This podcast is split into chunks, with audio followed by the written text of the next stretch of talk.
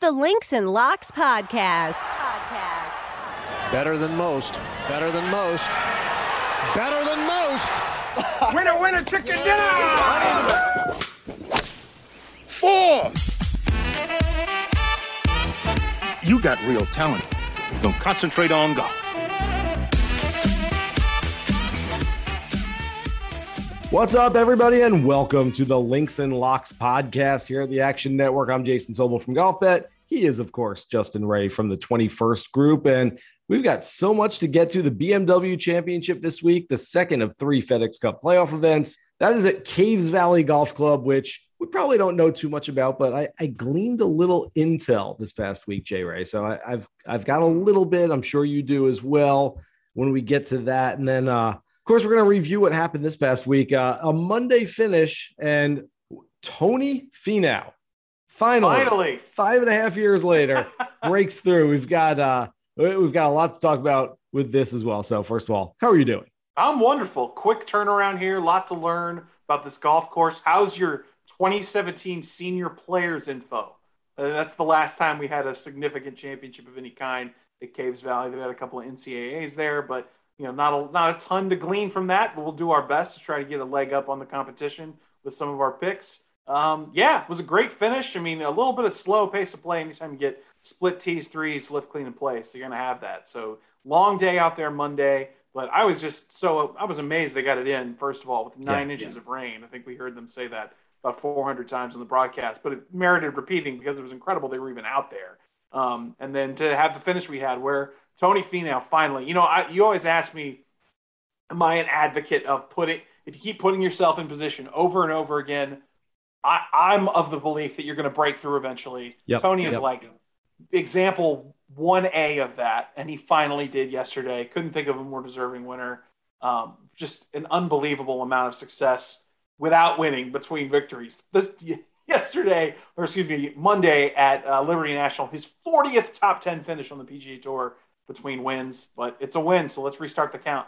I mean, we've had Abraham Ancer and Tony Finau in two of the last three weeks who had combined for one career PGA Tour victory five and a half years ago up until a few weeks ago. And so, uh, what's next? Louis Oosthuizen breaks through this week. Uh, Scotty Scheffler, Will Zalatoris somehow gets uh, FedEx Cup playoff status. And they let him go play in it. I, I don't know. I don't have a great answer, but uh, I can't wait to find out. So, um, no, there's certainly a trend out there. And I I've been calling it turnstile golf. And I believe it's, I have to look at where everybody is right now. I believe the top 18 players in the official world golf ranking have all won at some point somewhere around the world this calendar year, which is pretty remarkable. I, uh, other than Louis, of course, uh, Louis is the one outlier within there, and uh, you know he hasn't withdrawn yet this week uh, as we're talking. So uh, maybe he's got a shot to take this week or, or even the next one. But um, certainly, the I, I would think that's a little different than we see most years. Most years we see um, the guys at the top with three, four, five, six wins, and then some other guys. Hey, they played well, a couple of close finishes, but uh, you know, still ninth in the world without necessarily winning anywhere. Everybody's winning. Everybody's. It's the deli counter. Go, go, pull your ticket. Look at your number. When they call your number, go up there and get your trophy. And that dovetails nicely to my favorite active statistic on the PGA Tour right now. I know now. what it is. This I is I know. nuts. We have had 14 straight winners on the Mm. PGA Tour come from behind entering the final round. Now that does include Jon Rahm was technically the 54 hole leader at Memorial and had to withdraw. So the two guys who ended up as the de facto leaders on that Sunday, Patrick Cantlay ended up winning. But that being said, it's still it's valid to me. 14 in a row coming from behind. I looked into it over the last 30 years. There's not a streak that's even close. I found one 15, 20 years ago that was like 10 or 11 in a row, but nothing close to this. And it happened again yesterday when Finau won, when Cameron Smith blew that tee shot right at uh, 18 in the playoff hole. That sealed the deal. We had 14 in a row. The last player to hold a 54 hole leader co lead and win on the PGA Tour And I love this. Phil at the PGA Championship. I, I love that it goes back to steady Phil, who was leading it after 54 holes, just went and clinched the whole thing. You know, it, we have to go back to a guy who just plays nice, steady golf on a Sunday afternoon. just conservative, you know, by the numbers. Yeah, of course, of course, it's of course it's Bill. I mean, arguably the best player in the world in 2021 the last six months, however you want to slice it here in recent times, he's the best player on the planet. He's averaging about four full strokes gained total per round over the competition over his last 19, 20 rounds worldwide. He leads a golf tournament virtually the entire week, and he doesn't get over the finish line. That's an embodiment of just how difficult it is to win on the PGA Tour right now. It's almost as if Rahm was telling us something. At least he was telling me something last week because I spoke with him on, I believe it was Tuesday prior to the opening round. And I said, you know, you've had, you're going to go 32 days between competitive rounds. You're more well rested than anybody else in the field. Do you feel like you're going to have more gas in the tank? he said, you know, at some point, yes, it's not going to be this week. I don't think it'll be next week, but maybe when we get to Atlanta, it's hot, it's a tough walk, it's going to be humid. I, I think I'll have an advantage then because I'll have more left in the tank than most other players. And all and 30 of those again, guys, with exception of Rahm, are going to be on not just three weeks in a row, potentially four, five. Yes. If guys who have been in the Olympics, like it's a, it's going to be, yeah, I can see yeah. that. that and, and so sense. then after he led following Friday's second round, I, I sort of doubled down and said, okay, now that you've been here for 36 holes, I asked you that question a few days ago. But now you played 36 holes, you've been around some of the players, you've seen them, you've talked to them. Do you feel like they're maybe a little bit more exhausted than you are at this point?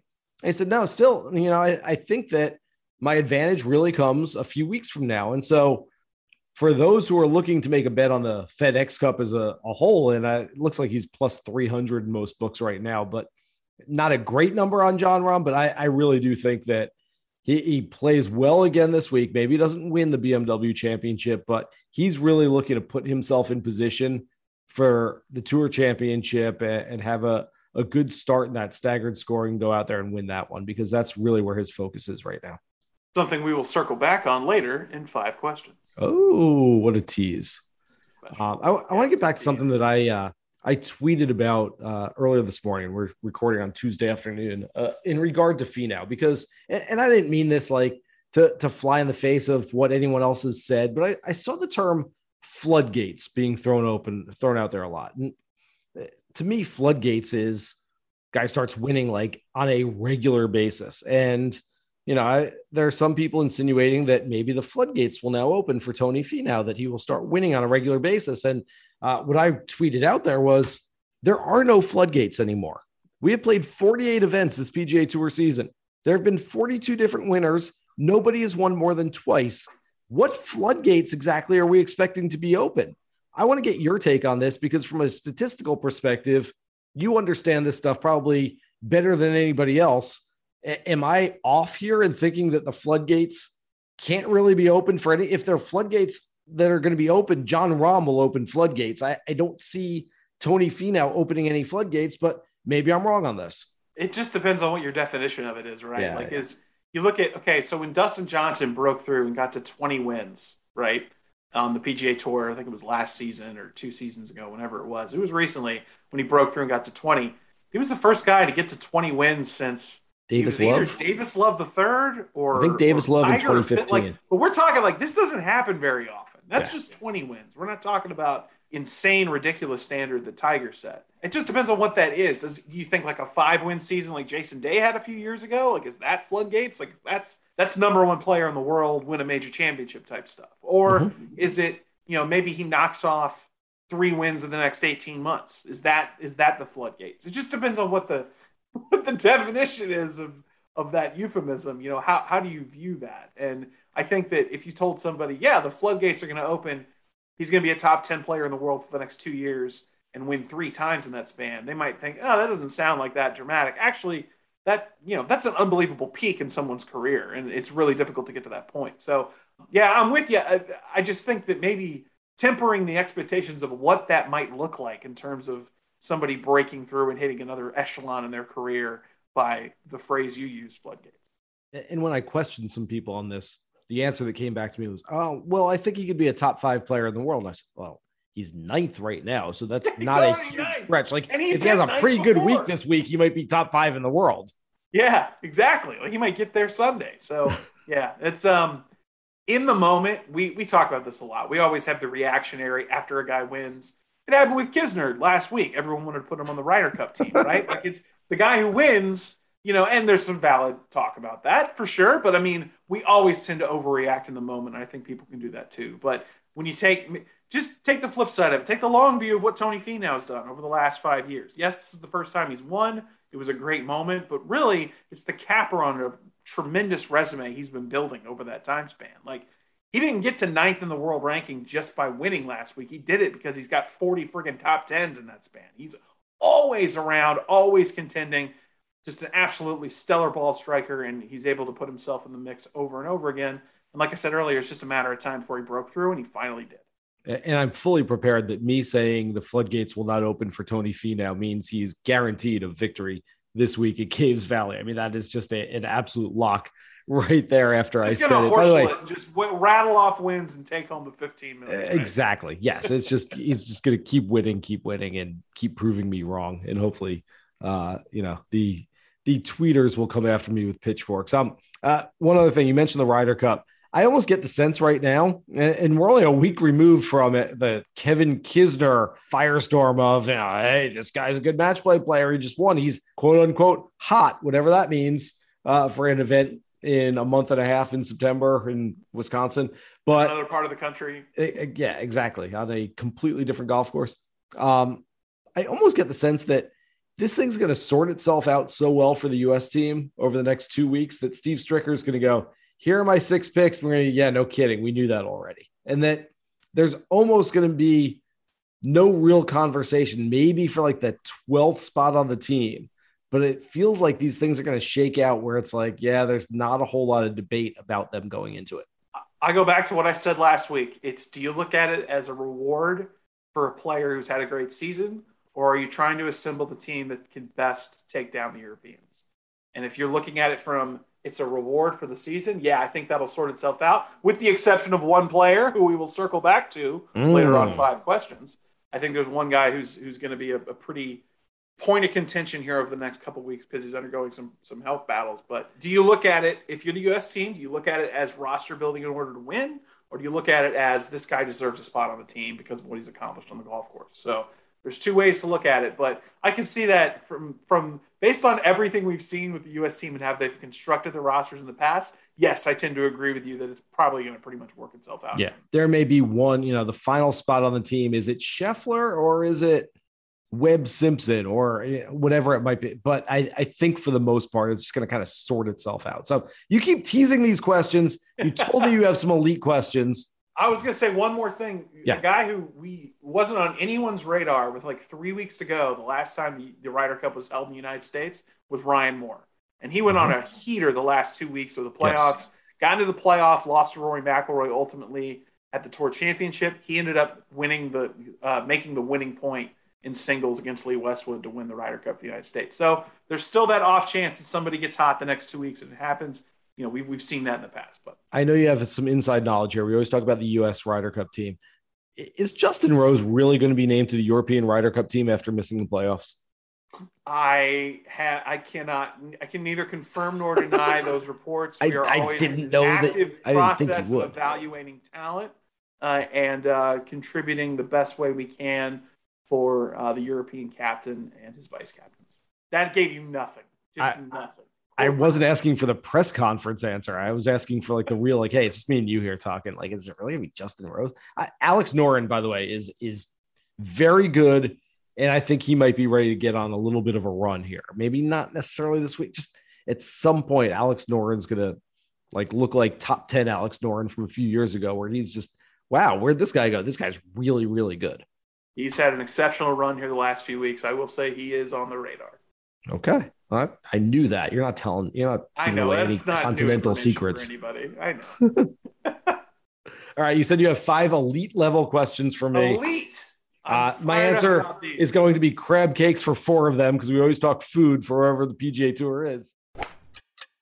Five minutes, five questions you never asked. I got to be honest with you. I get a little irritated when somebody calls me away from my golf. This is Five Under. We will uh, get to crab cakes later on in the questions, but number one, okay, mm. uh, Jordan Spieth made back-to-back eagles and back-to-back triple bogeys in the same tournament last week. I looked into it; that has not happened at any point the last twenty years. That's as far back as I felt like going, and I stopped. Uh, the Northern Trust also, as I said earlier, marked the 14th consecutive PGA Tour event won by a player trailing entering the final round. Jason Sobel, that has not happened over the last 30 years. Which of those two statistics is more impressive to you and why? Okay, so first of all, I did the research. I found that uh, 1973 Buick Kermit Zarley did the exact same thing. It was actually uh, a pair of Eagles on Friday, back to back, and then pair of quadruple bogeys on Saturday. Had a rough Friday night. So one of the uh, I names in golf history. I, I just pulled that out up there yeah. with up there with Ky Laffoon. You know, Kermit Zarley is a that's a gem of a name. It's a it's a really good name. I, yeah, I'm just completely making that up, but um, that sounded good. If you tweeted Yeah. that out, if you tweeted that out 30 seconds after Jordan Spieth made the back to back triples, no one ever would have called you on it. No, that's Try it the kind someday. of power I wield, Jason. Try it someday. Just throw out some red, like, oh yeah, this is just I'm- like I'm ter- Kermit look, Zarley in comes to those- '73. When it comes to those golf stats, I'm terrified of my own power. Truly, it's such a it's such a burden. There would be one guy on Twitter who goes, "That's not true. He didn't even play that," and you block. I just he- let's not listen to that guy. He's trying to correct me with stats and facts. I will go with the. I feel like the speed thing is just sort of like a a crazy weird thing that happens. Like you know, it's something you've never seen before, but it's not like wow, that's really impressive. It's kind of like well, part of it's really impressive. The other part of it's really not impressive.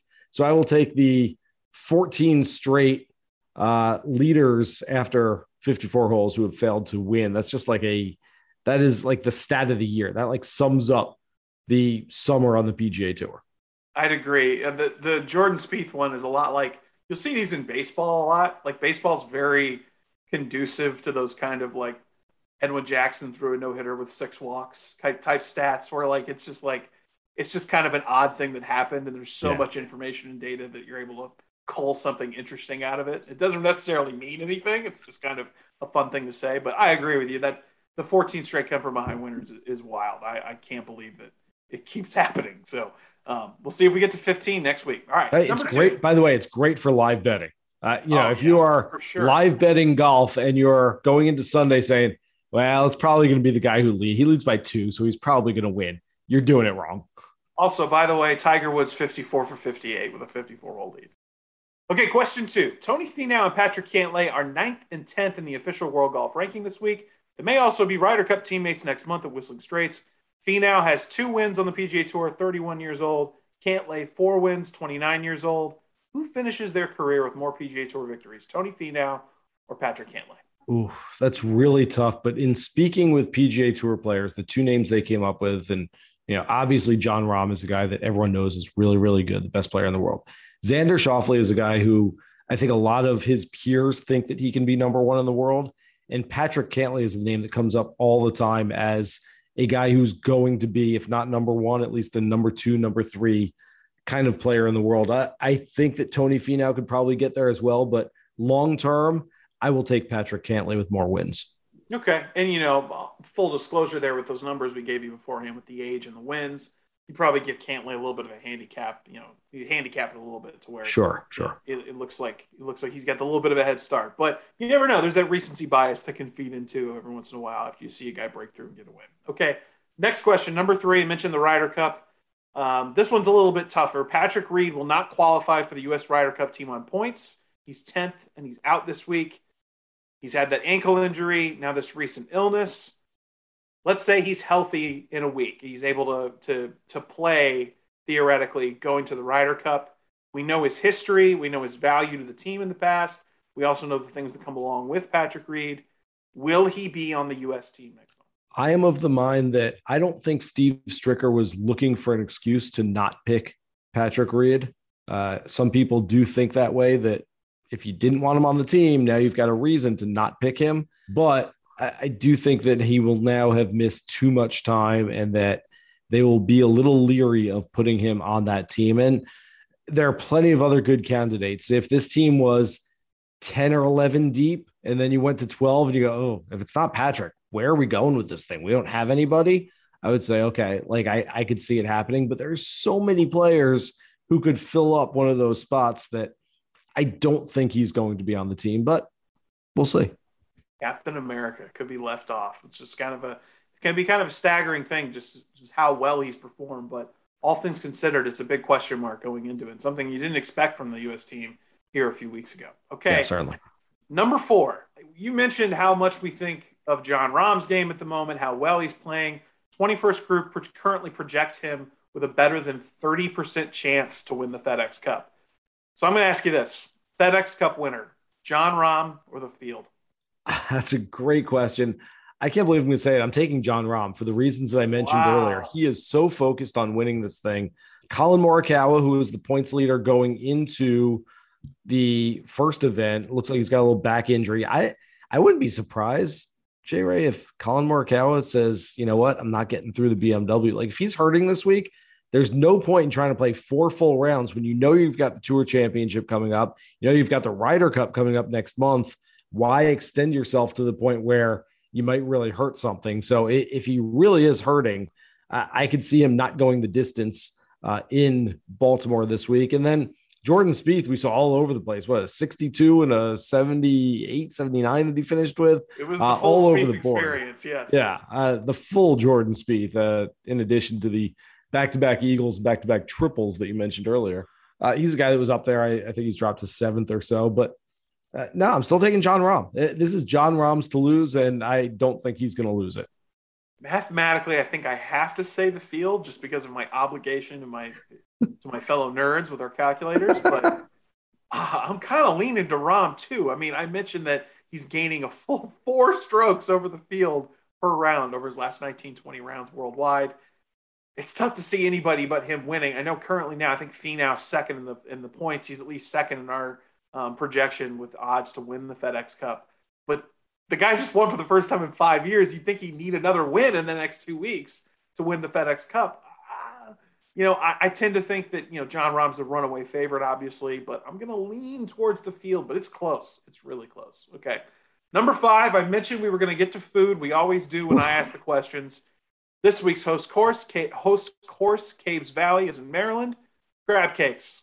Are they underrated? Are they overrated? Or are they properly rated? a lot of people really like crab cakes. I am I am a a fan of crab cakes. I'm not one of those guys. There there's some people that say the crab cakes on the menu, like done, full stop. I'm getting crab cakes. I am not one of those people. Like if they're, you know, hey, we got some crab cakes. You want one? We got them for the table. Like there's a buffet. Yeah, okay, I'm into it. If I go to go to Maryland, I kind of feel like, oh, I have to. I'm in the area. I have to get them. I'm not a Right. huge crab cakes guy. I like them. I would say properly rated. I can respect the people that are all in on crab cakes, but that's not me. What about you? How about crab cakes at a wedding? I think half the time I've ever eaten crab cakes, they've been at some kind of formal function like a wedding reception or something like that. Yes, sit down for that. I, when I'm at a wedding, I'm not doing a whole lot of sitting. I'm like, you know, kind of, I'm up and around, I'm moving, I'm shaking, I'm mingling. I'm like, you know, give me a little shrimp cocktail. I kind of on the go, you know, throw the throw the dish down on on someone else's seat Yeah, somewhere. Yeah, and yeah, you strike me as a big electric slide guy. I mean, you, no, you, no, no, no. I'm not dancing. I'm just I'm I'm I'm up and I'm talking and I'm mingling. weddings? Ah, it, I, I'll get pulled in for a song or two. I'm not dancing. I did. I did the moonwalk at my wedding, and I didn't even practice it. I was just spur of the moment. MJ was on, and I someone threw me a, like a hat, and I did the hat and a twirl and a and a moonwalk. I that have I, can video see that. evidence of it. I I would like to see that. I that's good. Share, we'll share that for the people if the demand. How do we go from But crab cakes to moonwalks? I'm not sure. We mentioned weddings, and I don't know. I always think I always think of the crab cakes and football. That's what Maryland does. The line from Wedding Crashers. Primarily, as a boy from Texas who hasn't spent a ton of time in Maryland, I really just think of like congressional, and then that house from that movie. So I don't have a ton of point of reference. I haven't spent a lot of time besides the occasional connection in the Baltimore airport. I haven't had spent a ton of time in Maryland in my life. Shout You're in Texas. I'm in I'm in Florida. I feel like if crab cakes and football, that's what Maryland does. It's a great line in the movie. I feel like University of Maryland football would have been a little better if that was the truth. The Maryland Terrapins. Crab cakes and football. That's what Maryland does. Probably, yeah. But it fit the mold of that underrated movie, by the way. Great I, don't, I, really enjoy that movie. I think it's hysterical. That, that's one where if it's on, I'm probably not changing the channel. Yeah, for sure. All right, Five those have been five questions. Good job. Thank you. All right, let's get into Caves Valley a little bit. Uh, spoke about the odds earlier. Jon Rahm, as of right now, he's plus 550. I mean, it's, you know, it, the whole world is all on Jon Rahm right now, and and probably for uh, for good reason. Uh, you know, he's the best golfer in the world. He's playing in a a, a limited field event, uh, no cut event, obviously this week, and so I get it. Um, I am not chasing that number, but look, if you want to go all in on DFS on Jon Rahm, you can do a whole lot worse than that. So uh, I'll probably save him for next week for at least that type of level. Plus 550 is that's short. Um, let's take a look. Xander Schauffele is second. He is 16 to 1. Jordan Spieth is the same right now, also 16 to 1. I believe he's moved since the last time I checked 20 minutes ago. But Justin Thomas and Collin Morikawa at 18 to 1. Uh, JT coming off a T4, Collin Morikawa coming off a missed cut. Dustin Johnson coming off a missed cut. Louis Oosthuizen, they're both at 22 to 1. Bryson DeChambeau this morning, and we're recording right now, is 4:48 p.m. on Tuesday at 8:48 a.m. Let's say eight hours ago exactly. Bryson was 35 to one. He is now 22 to one, and we'll get into maybe why that has changed so drastically. Besides, lots of people betting on him. Uh, Brooks Koepka, Patrick Cantlay, 25.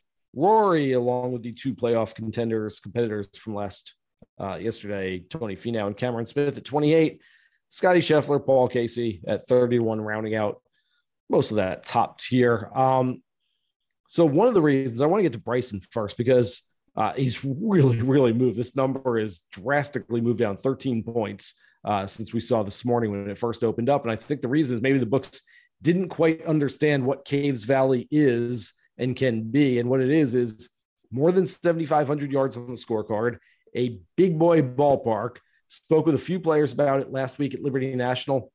Webb Simpson, Billy Horschel both played on the 2007 Palmer Cup team. Jay Ray, you want to come with your 2017 senior major? Was it senior players? Senior players, senior yeah. players. Uh, don't even give me that. I went 10 years earlier.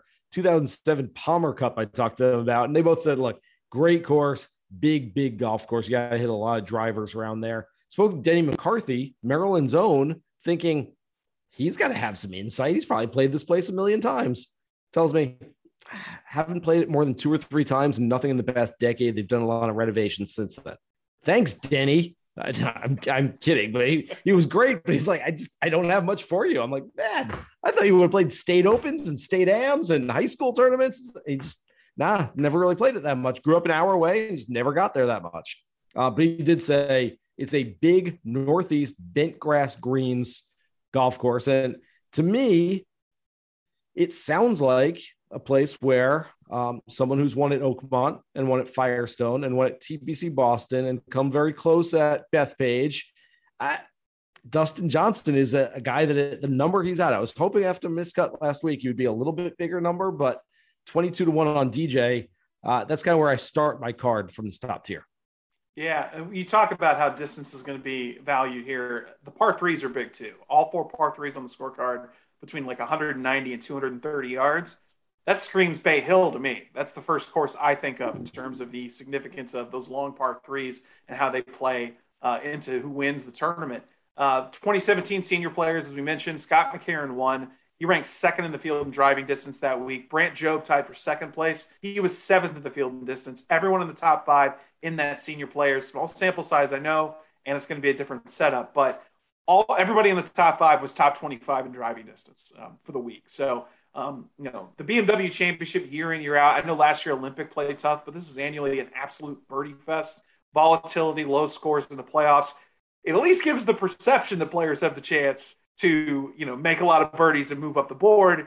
In the last two and get into that top 30, the last two years, though, only five players combined have moved from outside the top 30 inside the top 30. So that's an interesting storyline to keep an eye on. I think this course is going to reward distance more than normal. I think it's going to reward aggressive play. You start with Dustin. I start with a guy I picked outright and hit on at Bay Hill. My first look is Bryson DeChambeau. I think when I opened up the odds when we started this podcast, he was 25 and now he's 22. He and when I wake up in the morning, he might be like 18. You know, that's how much the number is moving because I don't think the bookmakers, as you said, took into account this is a big golf course. Distance and aggressive play is going to be a big key this week. We talk about it on a regular basis. Look, long and straight off the tee is going to be good on any golf course in the world. I don't care where you're playing. Uh, may, maybe a par three executive course.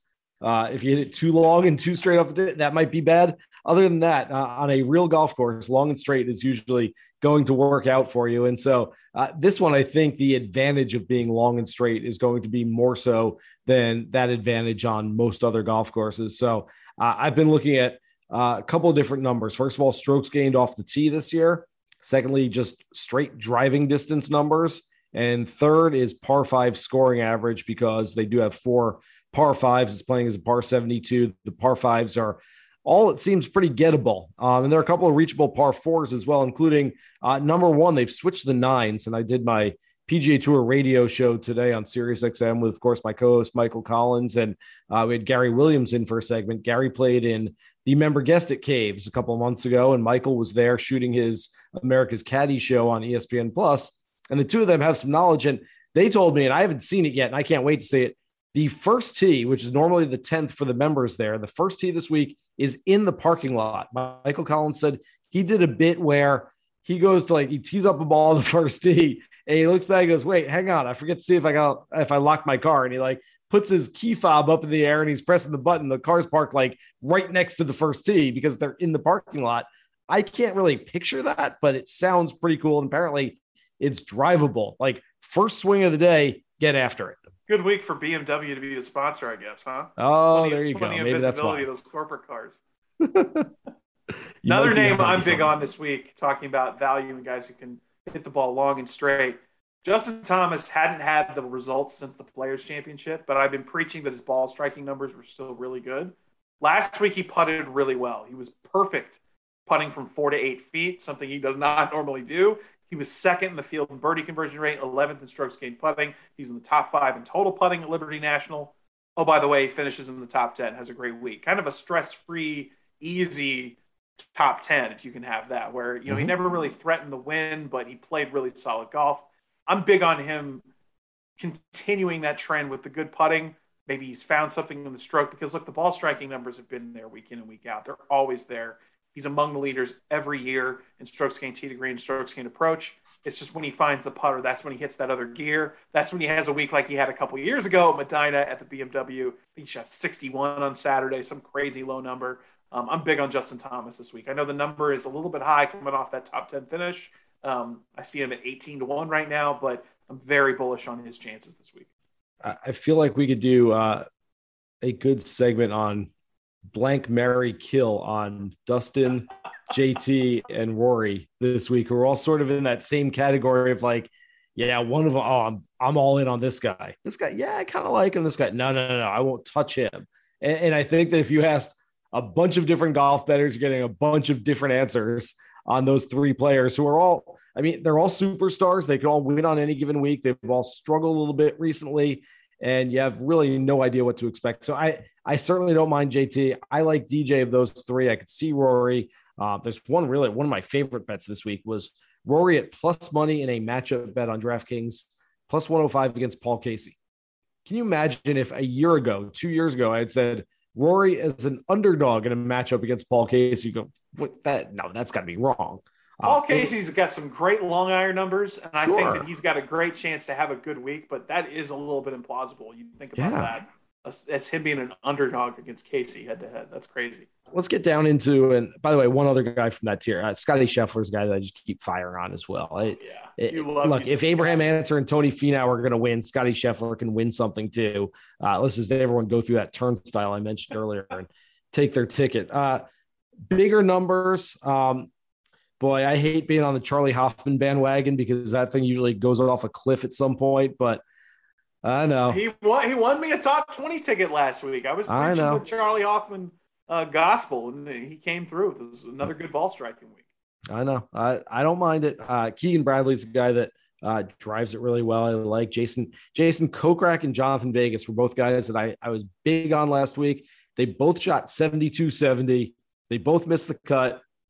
And I feel like having the weekend off when they played through Monday might not be the worst thing. There are 14 players competing at the BMW this week who didn't play Saturday and Monday at Liberty National. And uh, maybe there's a little bit of an edge there. And uh, DJ is one of those guys. And Uh, Kokrak and Vegas are guys I like. One last guy or two last guys. Uh, one guy we saw his story play out at the end of the Northern Trust, Keith Mitchell going birdie, birdie, birdie to get into this field, like big smile on his face, pumping his fist. I mean, really cool to see. He's playing with house money now.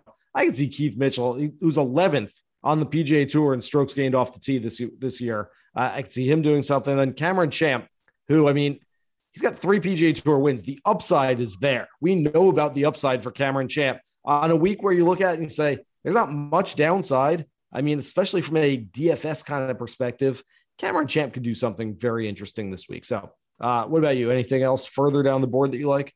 Some other names I like Corey Conners at 45 to 1. He's coming off a tie for eighth place last week. Before that, a couple top 15s in two of his previous three starts. We know how consistent of a hitter he is. Top 10 strokes gained off the tee and strokes gained approach this season. Finished third at the Arnold Palmer Invitational when DeChambeau won. I kind of like Corey Conners for the same reasons I like Bryson this week.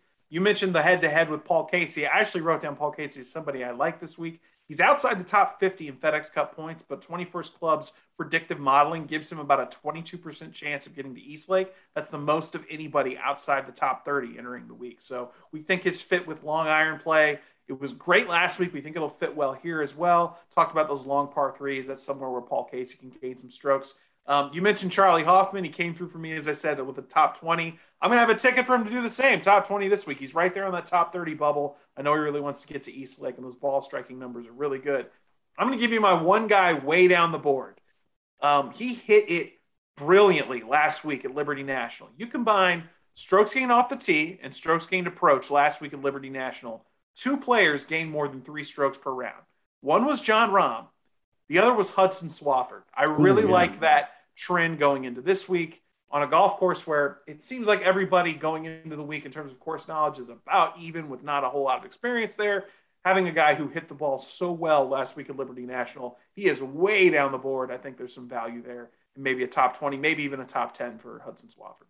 Yeah, I can see that. I wish we had a stat that was strokes gained exhaustion right now, like strokes gained, gas in the tank, whatever you want to call it, energy um, because I, I really do think that that's going to be a a major factor this week is just who's not dead tired, you know, who's who's like, hey, you know what, I can stay on my feet for five straight hours and walk what's a pretty hilly golf course and get my way around here for for four days and. You know, I'm sure the heat's going to be out there and the humidity, and it's it's going to be a tough walk. That makes me think of the interview you did last week with Keegan Bradley at uh, before uh, the Northern Trust got started, where he talked about he was burned out a few weeks ago. He took a couple of weeks off. Did he say it was maybe the first time in his career? First time ever, three off. weeks off. Yeah. Yeah. He, how bad he needed it. I think that we're getting to the point. That's a great point about the fatigue factor here because we're getting to a point where guys have played. I know it's playing golf for a living, but it's, you know, if you're in the competition playing seven, eight, nine straight months, you're really looking forward to a break. So that is going to be a factor. I, I agree. By the way, we saw some club breaking on Monday at Liberty National. Patton Kizzire broke one across his back, which is a nice way to do it. I like that.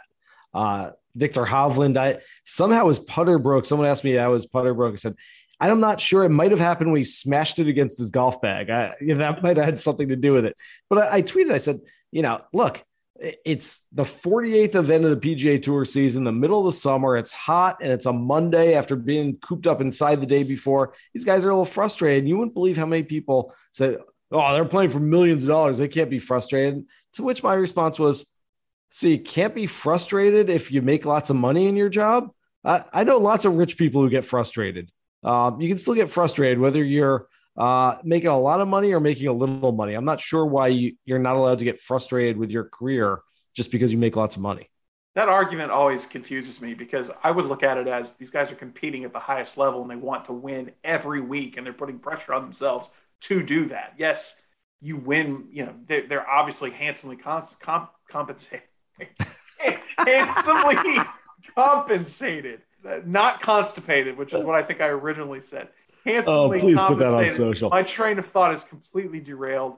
yes, you can be frustrated even if you make a lot of money in your job. Let's continue. Just move on, please. You'd also be frustrated if you are constipated.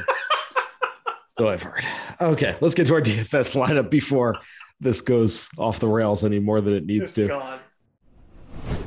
Want to be a DFS millionaire? You're just one lineup away. We're going to go nose to nose with him And you're going to play better than you ever dreamed of. Because, God damn it, that's what I demand of you. So let's get drafting. Uh, I'm going to go with a guy I mentioned earlier. Uh, I think there's good value down the board to get us started with Hudson Swafford. Hudson Swafford at 6,000. Wow, that is That'll save some money. That'll save us some money. I didn't look at the price when I picked it originally. I'm going to go with Hudson Swafford, 6,000. He was second in the field. Strokes gained approach plus strokes gained off the tee last week. You know what? I feel like we're going with a what did we ever come up with a name? Because studs and duds is the absolute worst name for it. It's like a stars and other guys. There needs to be Never a better say name. studs and duds again. That's awful. I'm going to go with another low price player who, again, uh, when you're thinking about this from a strategic standpoint, these guys are all going to play four rounds. They're going to play 72 holes as long as they stay upright. And so you want guys with some birdie potential, some birdie equity uh, to make some points for you. So I'm going to go with Keith Mitchell, who, uh, like I said earlier, drives it really well, makes a lot of birdies. He's 6,500. Okay, we have got a lot of money to spend, my friend. Yes. That's 37.5 for four players. Um, I'm going to go. Bryson is 9,300. That is a nice price for Bryson DeChambeau. This was obviously set uh, with the the odds you originally mentioned in mind, and not necessarily what they're going to be when uh, when play starts on Thursday. 9,300 for Bryson DeChambeau. I mentioned all the reasons why I like him so much this week. Uh, let's put him on the team. Okay. I'm good with that. Uh, like my favorite player on the board, I'll go uh, DJ. And again, I know he's not playing great golf right now, but as soon as I heard those words from Denny McCarthy, big northeast bent grass golf course, I like Dustin Johnson's face appeared in my mind. I thought that's exactly the kind of course where he dominates. 10,400, lock him in. Okay, uh, that leaves me a perfect pick. Mentioned him earlier. Tied for eighth place last week. Consistently great ball striker week in, week out. Finished third at the Arnold Palmer Invitational when Bryson DeChambeau won. I see some similarities in some of the different shots that we're going to see this week to Bay Hill. Corey Conners, 8,600. That's going to leave you with 9,200 for our last pick. Yeah. Uh, by the way, our podcast producer, Matt Mitchell, says he prefers steak and hot dog to studs and duds. Okay. I mean, Hudson Swafford, it doesn't Mitchell, really hot roll dog. off the tongue, but Yeah, it's better than handsomely constipated. that rolls off the tongue.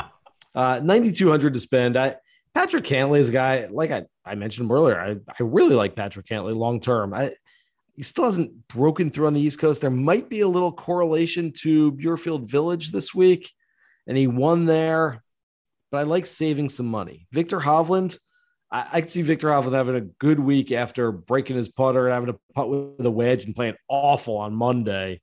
Um, but I'm going to bypass him. Daniel Berger, he's on my X list right now because he uh, he was my favorite play last week, and it was eh. It was just sort of eh. You know, I if I'm going to pick you to win, like go out and like burn the whole place down if you're if you're not going to be up there on the leaderboard. Like go out there and Guy shoot needs a- 87, guy you 89. think would need a big week for a Ryder Cup pick. Yeah, that's true. Well, I'm going to go with another guy that needs a big week. Right below him in 8,900. Mentioned him earlier, Scotty Scheffler. Look, we have a definitive trend of players who haven't won and then they win. Everyone, take your ticket, go to the deli counter, grab your trophy. Let's hope that Scotty Scheffler can do that as well. So that's the lineup: Conners, DeChambeau, DJ, Mitchell, Scheffler, Swafford. Save Dip it. 300. It's a winner.